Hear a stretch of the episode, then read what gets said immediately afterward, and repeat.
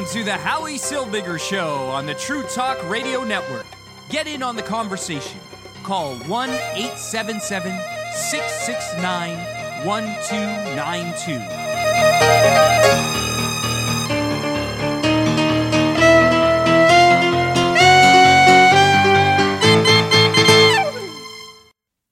Isn't it amazing? Absolutely fascinating that so many people suddenly care so much about the Palestinians. So many people care so much about the Gazans that they're going to the streets in the thousands. Isn't it amazing that suddenly, after after years and years and years of fighting with Israel, after years and years and years of terror attacks and bombs falling on the heads of Jewish babies in southern Israel, and finally Israel fighting back, suddenly everybody's pro Palestinian, everybody's pro Gazan. I find it fascinating, absolutely fascinating. But it's not true, and it's not real. And that's really what I find the most fascinating part of the whole thing is that it's all fake. Oh, sure, there's a war going on. That wasn't fake. Oh, sure, there was a terror attack on October 7th. There was a genocidal attack by a sex crazed death cult. That happened. 1,200 Jews were killed. We really don't know how many people were, are, were killed or are being killed in Gaza. We have no idea because the only numbers coming out of Gaza are given to us by Hamas, the terror group that started the war. So, of course, they're going to exaggerate the numbers. Of course, they're going to say what they want to say, and they're going to they're going to claim what they want to claim to make Israel look as bad as possible. Of course, they're going to say 10, 20, 30, 40, 50, 100,000 babies were killed in the last week because that makes Israel look like barbarians. But the truth is that in order to, to trust the numbers in Gaza, we have to trust Hamas, the genocidal, sex crazed terror group that committed an attack against the Israelis and started this war. And we can't do that. We can't trust Hamas. We, would you trust Hamas? I, I don't trust Hamas. So the numbers coming out of Gaza when they when they claim that so many people have died are, are undeniably exaggerated undeniably lies. So who knows? And the propaganda, the propaganda being perpetrated on the Western society, the talk shows, the pictures, the, the, the, pure outrage, it's all fake too. Half the pictures being depicted as current fighting in Gaza are taken from previous wars, wars in Iran and wars in Syria. And they're years and years old. Just do a date search on the pictures and you'll realize that the pictures from Gaza that you're crying over aren't real either. This is a huge propaganda war. This is a huge propaganda war that Israel is losing at the moment. This now now you know anti-Israel protesters, anti-Israel people will point out that Israel's currently being tried for war crimes in the International Court of Justice. And while that's true, that there is a case going on right now brought to the International Court of Justice by, of all places, South Africa, the, the bastion of human rights. African National Congress, by the way, just so we're clear. Nelson Mandela was the head of the African National Congress. He committed terror attacks against white people opposing apartheid killing thousands. He was put into jail for 26 years. He was put into jail solely because he committed terror attacks, not because he was black, not because it was uh, he was uh, he was fighting the apartheid state, and he committed terror attacks against white people. He was put into jail, and he was given many many opportunities. This is what they don't teach you in school. He was given many many opportunities to get out of jail over the 28 years he was in jail. All he had to do was denounce terrorism, all, uh, denounce terrorism, denounce violence. He had to say that violence was not the way to solve the problem, and that negotiation was the way to solve the problem. He refused to do that and sat in jail until apartheid fell. That's what happened with Nelson Mandela. So, what happened after Mandela got out of prison? Well, it's quite simple. He went on a vengeance campaign. He sent his men of the African National Congress out to murder white people, as many as they can, farmers, full families, just went out and murdered them all. And indiscriminately murdered them and stole their land, stole their farms, stole their businesses. Now, the world, it's an obvious war crime attacking civilians. The uh, farmer in Johannesburg was not uh, guilty of committing apartheid against anybody. He wasn't guilty of, uh, uh, of, of leading a country in, in apartheid. He was a farmer. But he was murdered, and his whole family was murdered on their farm by the African National Congress. So Nelson Mandela, the hero, after he refused to denounce terrorism as, as a solution to his problem, after he spent 20 odd years in jail, came out of jail and, and, and committed war crimes. But the world remained quiet as, as South Africans, blacks, killed the South African whites. They were screaming about apartheid, but they allowed the massacre of whites. And when I speak to my liberal friends and we talk about it, and I, and I point this out, I am told that, well, the whites deserved it. I was told uh, not long ago that you can't be racist against white people, that, that discrimination against white people is fine. Because white people were so evil over the centuries that anything they get now is fine. So the fact that Africa, South Africa, is bringing Israel to the International Criminal Court uh, on charges of genocide when they committed their own genocide against white people is laughable. Absolutely laughable. But the International Criminal Court has to take it seriously and has to listen to the case. The idea that Israel's committing genocide in Gaza is also a huge joke. If, if you think about it, Israel's mighty enough and they have enough military equipment and enough bomb uh, armaments that if they wanted to commit a genocide in Gaza, if they wanted to wipe out every man, woman, and child living in Gaza, they could do so in 40 minutes, probably even less. The fact that Gaza still exists, the fact that it hasn't been reduced to rubble, the fact that people still live in Gaza, is a testament to the fact that Israel does not want to commit a genocide. Because if they did, Gaza wouldn't exist. It's, it's not a very big place it would be very, very easy for Israel to to carpet bomb Gaza to, to an extent where nothing would survive. But they choose not to. And they choose not to, not because they don't think that Hamas has to be destroyed. They choose not to, not because they don't feel that the Gazans cheering the indiscriminate murder of Jews on October 7th was, was, was criminal. They choose not to because Israel doesn't want to kill innocent people even innocent people who cheered the murder, the genocidal attack on their country. They don't want to kill people who aren't holding guns and who aren't trying to murder Jews. And that's the truth. Now, the Toronto Sun, Warren Kinsella writes for the Toronto Sun. He was a ardent liberal until the liberal government went nuts and started supporting Hamas in Canada. And he uh, he um, he wrote a great article. It, it, if you could check it out, check it out. It was about 11 days ago on January 11th. He wrote an amazing article titled Who is Behind Funding for Pro Palestinian Protesters? So, so let's just put this into context for a second before I share part of the article with you. Let's let's put this into context. The protest started after Israel went on a uh, after Israel went on a, a on a mission to destroy Hamas. So Israel went and the, their armies went into Gaza with the sole intention of destroying Hamas. Now, immediately, instantly, the world went nuts and protests erupted everywhere. Now, we're, we're not, it's not unusual for protests to erupt about the Middle East, and it's not unusual for protests to erupt uh, against Israel anytime they take any action against Hamas. This is not an unusual thing to happen.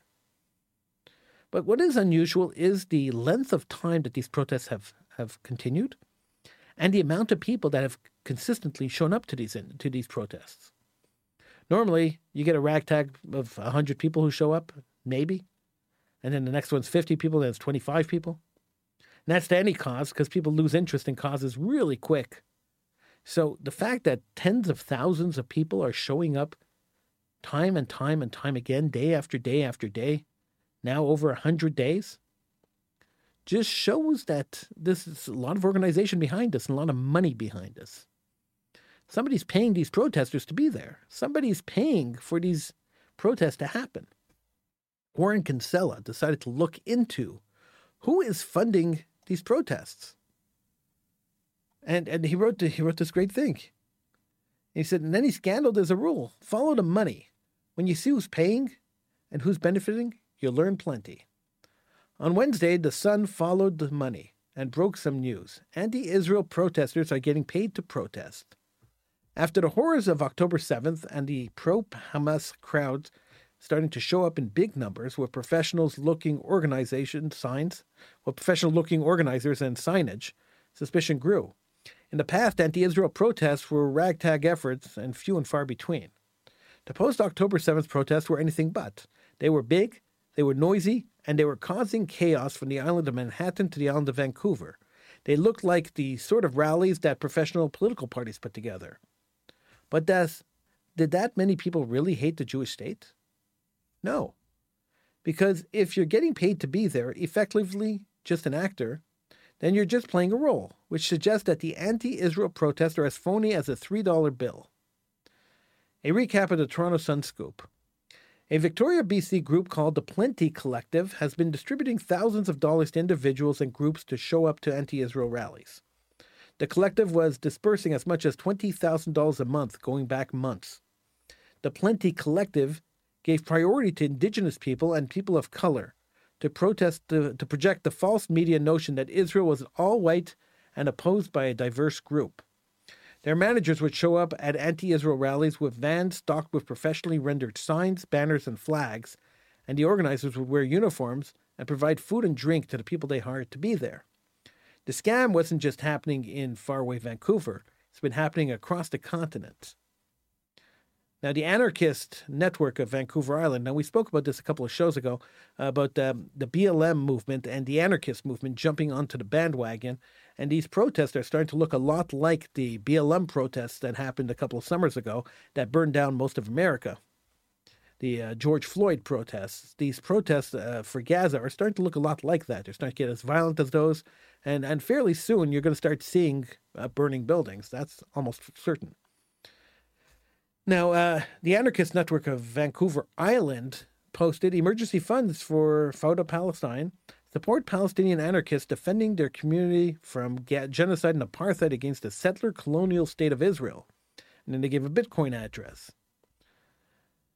In December, Montreal pro Israel activist Beryl Wajsman told The Sun that police sources firmly believed that protesters in the city were being paid Organizers had divided the city up into sections, he said, with paid captains able to quickly put together noisy anti Israel street demonstrations.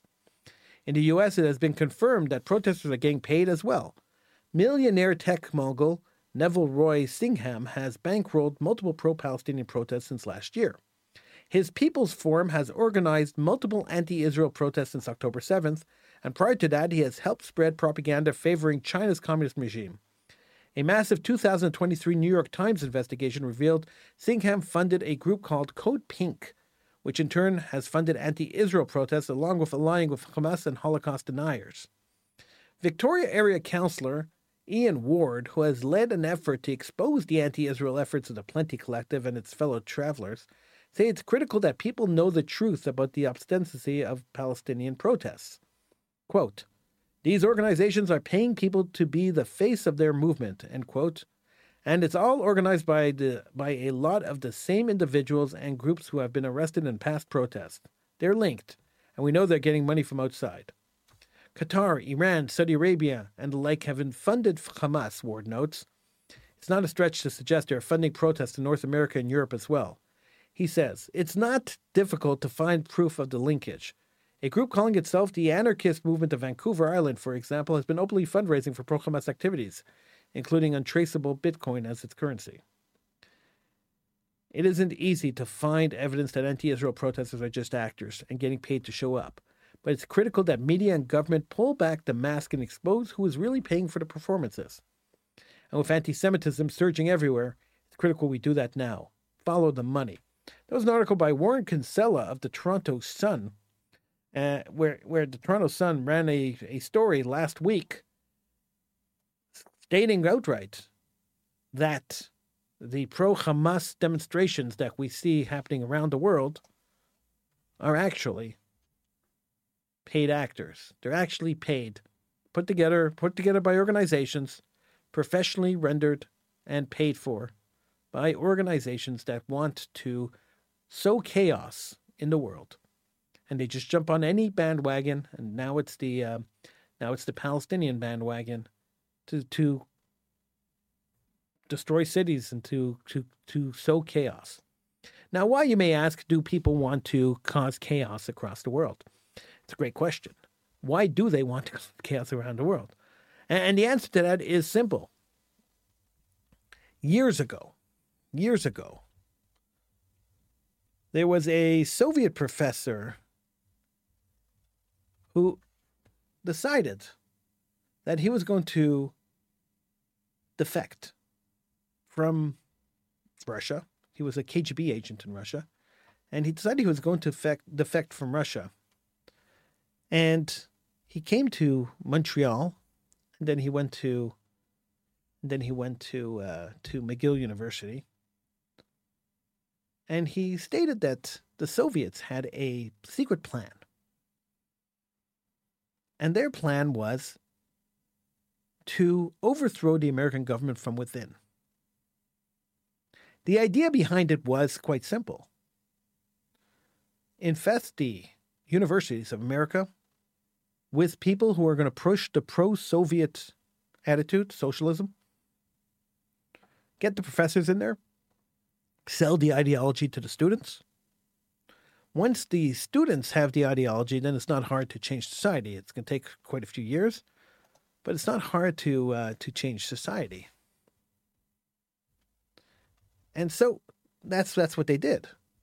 They got um, they got students and teachers in the universities to buy into soci- to to socialism. And after they bought into socialism, they were able to go out and spread their wings and try to encourage other people to buy into the movement and to push the movement forward. The idea was to destabilize the American government. The idea was to to to overthrow the government by destabilizing them. And so it's it's not hard to see the the trajectory of how this happened. First, they went over and they took over the universities. Then the people graduated from the universities and they got elected to political positions. So they got elected to their political positions. While they were in university, students started protesting and this all started in the 1960s, in the late 50s, early 60s. So when you take a look at the protests for the, let's say, the Korean War, the Vietnam War, and there were plenty of protests in the streets of uh, for the Korean and the Vietnam War, you will see one thing in common. And, and the thing you'll see in common is the people who are protesting, when they are interviewed, are, are very clear at saying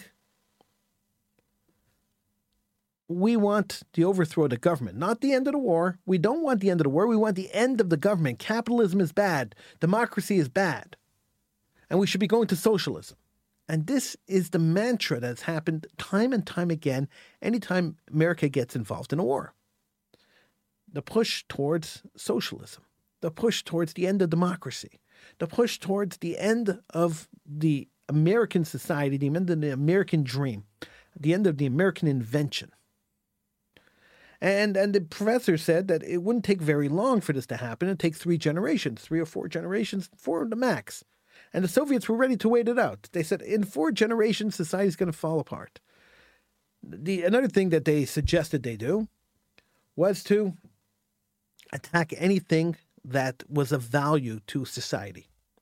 And so it started off years ago started off with, and, and, and, you know, I know it's horrible to say this, and I know that uh, in today's world, saying this is political suicide, but I don't care because it's the truth. And look up this professor, and you'll see this is exactly what he said. It started off with with the pro-gay movement, getting gays accepted into society. They said that this would this would eliminate the family structure. This would this would reduce the American reliance on on families, on on father and a mother, just overthrow that whole concept that that a family is a mother, a father, and children. because now you can have two fathers or two mothers. So, so this has to be accepted into society, and they fought really hard to get this accepted into society. The next thing they did was after that was accepted in society, let's break down the family structure altogether. So families were no longer uh, no longer necessary. We could do it on our own. We could live by ourselves. We could do it. We don't need women don't need men, men don't need women. Just just rip down the entire structure. Children don't need parents. And we see it. If you take a look at television and the evolution of morality on television, because that's the next thing they attacked, you got to get rid of religion and morality. So suddenly religion became a bad word and morality disappeared. If you take a look at television, television tells the entire story. Start watching television, looking at shows from the 1950s right down to today, and you see the entire evolution of this philosophy, of this plan that the Soviets had to overthrow the American government, and it has worked, and it is currently in effect. So you take a look at this plan, you take a look at American television, and what do we see? Eh, okay, we'll just take a look at father figures. Let's just take a look at the family structure. In the 1950s, you'd have a show called Father Knows Best. You have a show like Leave It to Beaver, where the father was the patriarch of the family. And if the family had problems, they went and they asked the father, and the father would have an answer. He would have some kind of solution to whatever problem was there. And everything was everything was uh, was based around the father guiding his family in a moral way, in the proper way, in the American way, and the in, in the way that that they should be raised. They all lived in nice homes. They had good jobs, and society was great. If we move forward from the 1950s into the mid 60s, you start seeing that shake a little bit. You have shows like I Love Lucy, where where Desi and Lucy live together. Ricky Ricardo and Lucille Ball live together. But life wasn't so great. Lucy seemed to be the the the the one who wore the pants in the family. Let's put it that way. And if you move farther into the 70s, it got even better than that because now the father figure was starting to be destroyed. If you take a show like All in the Family, which is hailed as the show that broke down the walls of racism, broke down the walls of uh, uh, of of racism, and, and and brought liberalism into the world. It also brought in the destruction of the father unit. Archie Bunker was the patriarch of the house. Archie was was an everyday American, and his son-in-law Meathead, Mike Stivic, was your average 20 odd year old liberal, and he was the conservative. But if you watch All in the Family, you realize that Archie is always, always made to look stupid. He would make an argument, everyone would laugh at the argument. Meathead would say something that, that makes more sense in the minds of, of the liberals, and then suddenly Archie was diminished. And the father figure started getting diminished from there. Right after All in the Family came the Mary Tyler Moore show, where there was no father figure at all. The, the, the, adult, the males, the male father figure was removed from the show. If we continue going down the line, we end up with Homer Simpson and Peter Griffin. Today's representation of fathers useless, dolts. So we went from Father Knows Best and Leave It to Beaver to Homer Simpson and Peter Griffin. How sad is that? A, uh, um, a comment on Facebook says Lou was the father figure in um, in the Mary Tyler Moore show. Lou Grant. Uh, that's quite possible that he was he was considered a father figure, but um, the entire um, the entire premise of the show, including the theme song, says I'm going to make it on my own. I, I don't need I don't need anyone to help me. Just diminish the entire father figure, and that's where we stand today, where there's no family structure, no morality, we're living in a cesspool of a world. And here we are. Paid actors out on the street screaming and yelling that Israel's an apartheid state, that Israel's a genocidal state. Crying people on television claiming that Israel killed their babies, holding dolls you could buy on Temu. And the world lapping it up because nobody loves the the world just loves to hate the Jews. Give me a call, 1 669 1292. If you want to get on the conversation, you can call me right now, 1 669 1292. We could talk. The war in Israel. Now, this Gazan war and the general war with the Arabs in Israel has never really been depicted the way it should be depicted. It is not a land war. And anyone who tells you a land war, that this is a land war, is either a raving lunatic or lying straight to your face. This is not a land war. This is a religious war. Land wars are settled fairly quickly. And if this was a land war, this would have been settled a long, long time ago. Israel was created, was recreated, was reclaimed by the Jews in 1948. It was created through a, uh, through a, a resolution at the United Nations, which recognized Israel as a state. According to international law, Israel is a legitimate state.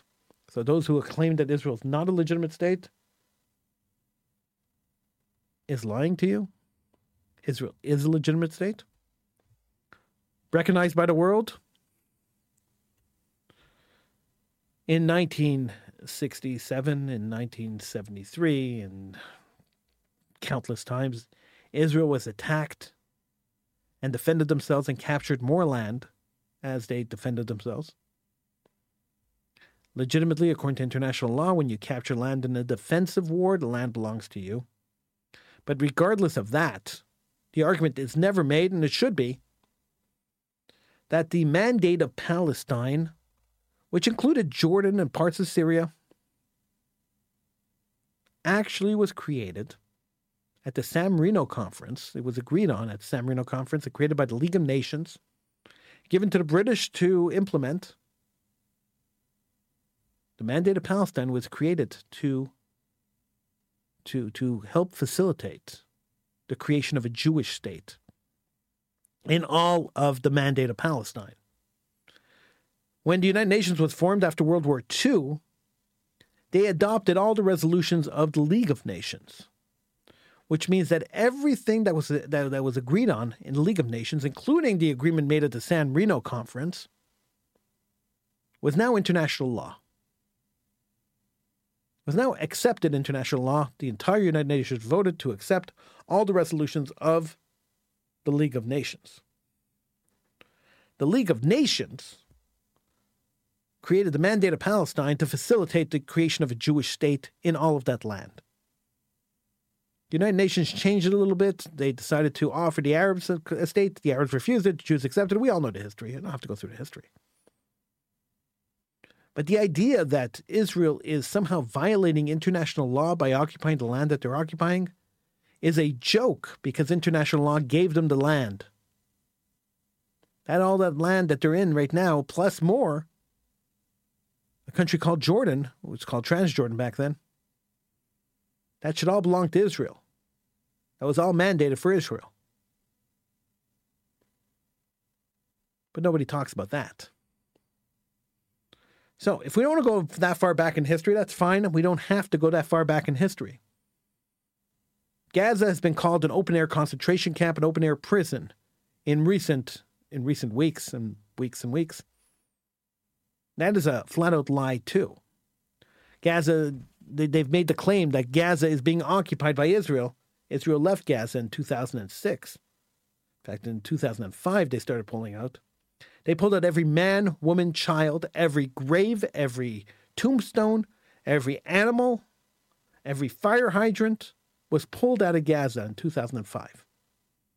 The Jews left Gaza and said, create a state. Here you go, Hamas. You have a place to create a state. And instead of creating a state, Hamas took the old Jewish land, all the factories that were left behind, all the equipment left behind that were purchased by Jews in the diaspora, Jews in North America, who purchased the equipment so that the Arabs in Gaza would have a chance of building an economy. They destroyed the equipment, they burned down the greenhouses, they burned the farms, they launched an unrelentless attack on the Jewish state. Missile after missile landing on the heads of men, women, and children living in southern Israel. 17 years, hundreds of thousands of missiles. Not one world condemnation, not one care that Jewish lives were in constant danger, that missiles, and bombs were falling on the heads of Jewish children. Nobody cared. Where was UNICEF? Where was anybody? Where's Red Cross? Where were anybody? Nobody cared. Nobody cared that a full generation of children living in Gaza, well, living on the border of Gaza, excuse me, a full generation of Jewish children living on the border of Gaza had to grow up learning that they had to be five seconds away from a bomb shelter because a missile could land on their head at any time. Nobody cared that kindergartens and elementary schools were built in bomb shelters because it was very difficult to move 30 children from a classroom into a bomb shelter in five seconds. So they just built bomb shelter schools because that many missiles were falling on the heads of the people of southern Israel. But nobody cared about that. Where were the protests? Where were the calls of uh, human rights violations? Where were the calls for for attempted genocide uh, violations and uh, uh, in, in the International Criminal Court? Where were the people who cared then? You want to call yourself a human rights activist, then you have to care about everybody's human rights. What about the children of, of the southern Israeli towns that were living on the border of Gaza and who were constantly attacked? What about them? Nobody cared. On October 7th, when the massacre happened, when the genocidal sex cult came in and destroyed life in southern Israel, 1,200 people murdered, people taken hostage. The outrage in the world lasted 48 hours. because it was Jewish lives. Nobody cares about the Jews. Jewish life is free, it's cheap. Nobody cared.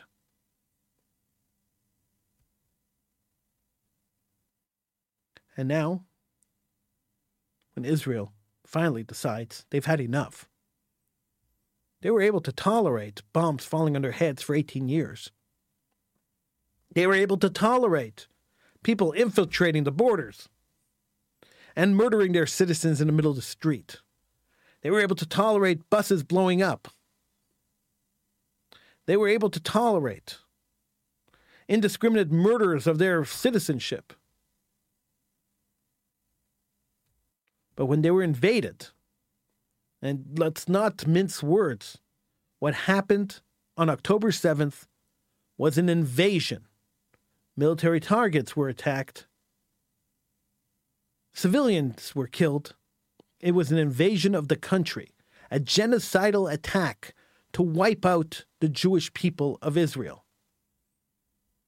If they weren't stopped on October 7th, if they didn't feel that they were going to be killed, if they didn't feel that they were going to be stopped, Hamas would have continued throughout the country murdering Jews. The goal of October 7th was not, absolutely not, the liberation of Palestine. The goal on October 7th was the annihilation of Jews. It was an anti Jewish attack, not an anti Israel attack. And until we get the terminology right, until we realize what it was, we're going to live in delusional land forever. Because it's always been a religious war, it's never been a land war. No matter what your pro Israel activists want to tell you.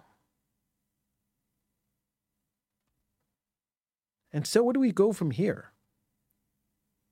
So many people yelling that Israel's an apartheid state, that Israel's a genocidal state, that Israel Israel's committing a genocide against the Palestinians. What do we do from here? Where do we go? How do we solve this issue? Well, there are many ways to solve the issue. And stopping fighting is not one of them. If Israel laid down its arms today, and I'm not going to use that tired old cliche, but the truth is, if Israel lays down its arms today, then tomorrow Hamas starts up their war with Israel again, starts up their terror attacks against Israel again. Israel must wipe out this cancer. Now, don't get me wrong.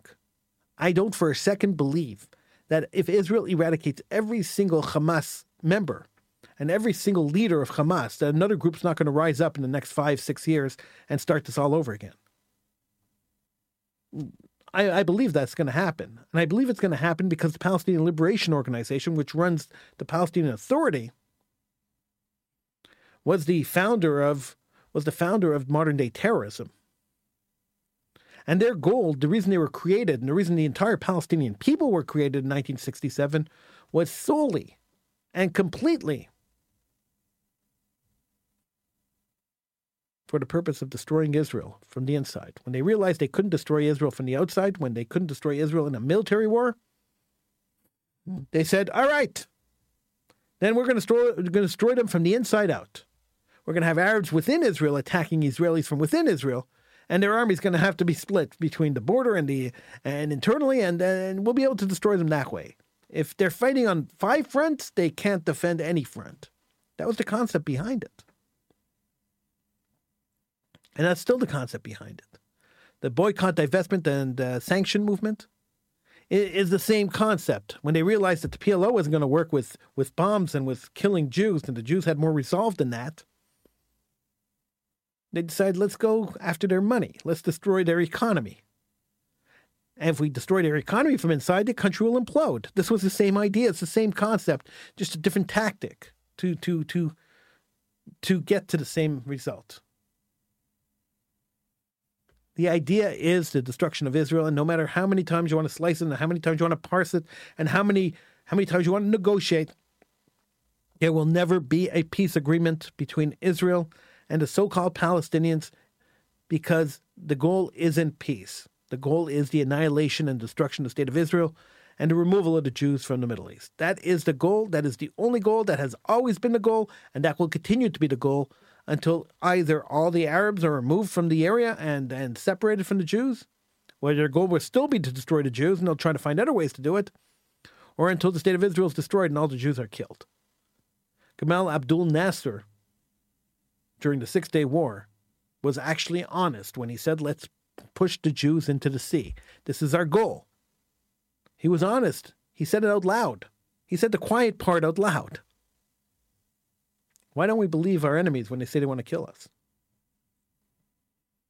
So when Bibi Netanyahu, who I'm not a big fan of, and anyone who's watched the show knows I'm not a big fan of Bibi Netanyahu, but when Bibi Netanyahu says that they're not going to stop until the eradication of Hamas, I actually support his his his assertion. I, I support it. I don't like Bibi. I think he's been in power too long, and I think it's time for a new government to come in. But I do believe that Israel must, without a doubt, destroy Hamas. They have no choice. Hamas has vowed that they will commit another October 7th and another October 7th and one after that, and as long as Israel's still in existence. Israel's fighting for its life. So those people who are screaming and yelling that Israel should stop, calling for a ceasefire, to allow Hamas to rearm themselves, are just working towards the destruction and the annihilation of the Jewish people. It is very difficult to understand that your friends and your neighbors living in North America and around the world could be so interested in the destruction of your people. It's very hard to believe. And I'm sure it was very hard for the people in Germany to believe the same thing when their neighbors rose up against them. I'm not comparing the two situations, but I'm saying that a situation could arise in North America. It's very possible. Looking at the streets and looking at the people who have risen up against the Jewish people, that a situation in North America could arise. But the only difference between now and 1940s is the fact that we have the state of Israel, a strong Jewish state who's willing to defend Jews anywhere in the world. We should be proud of that. Howie Silberger, thank you so much for joining me. I will see you next time right here on the show. if you want to reach me, you could do so. Uh, just send me an email. And uh, we'll see you next time. Thank you so much for listening. I do appreciate you being here. And we'll we'll be back right here on this network.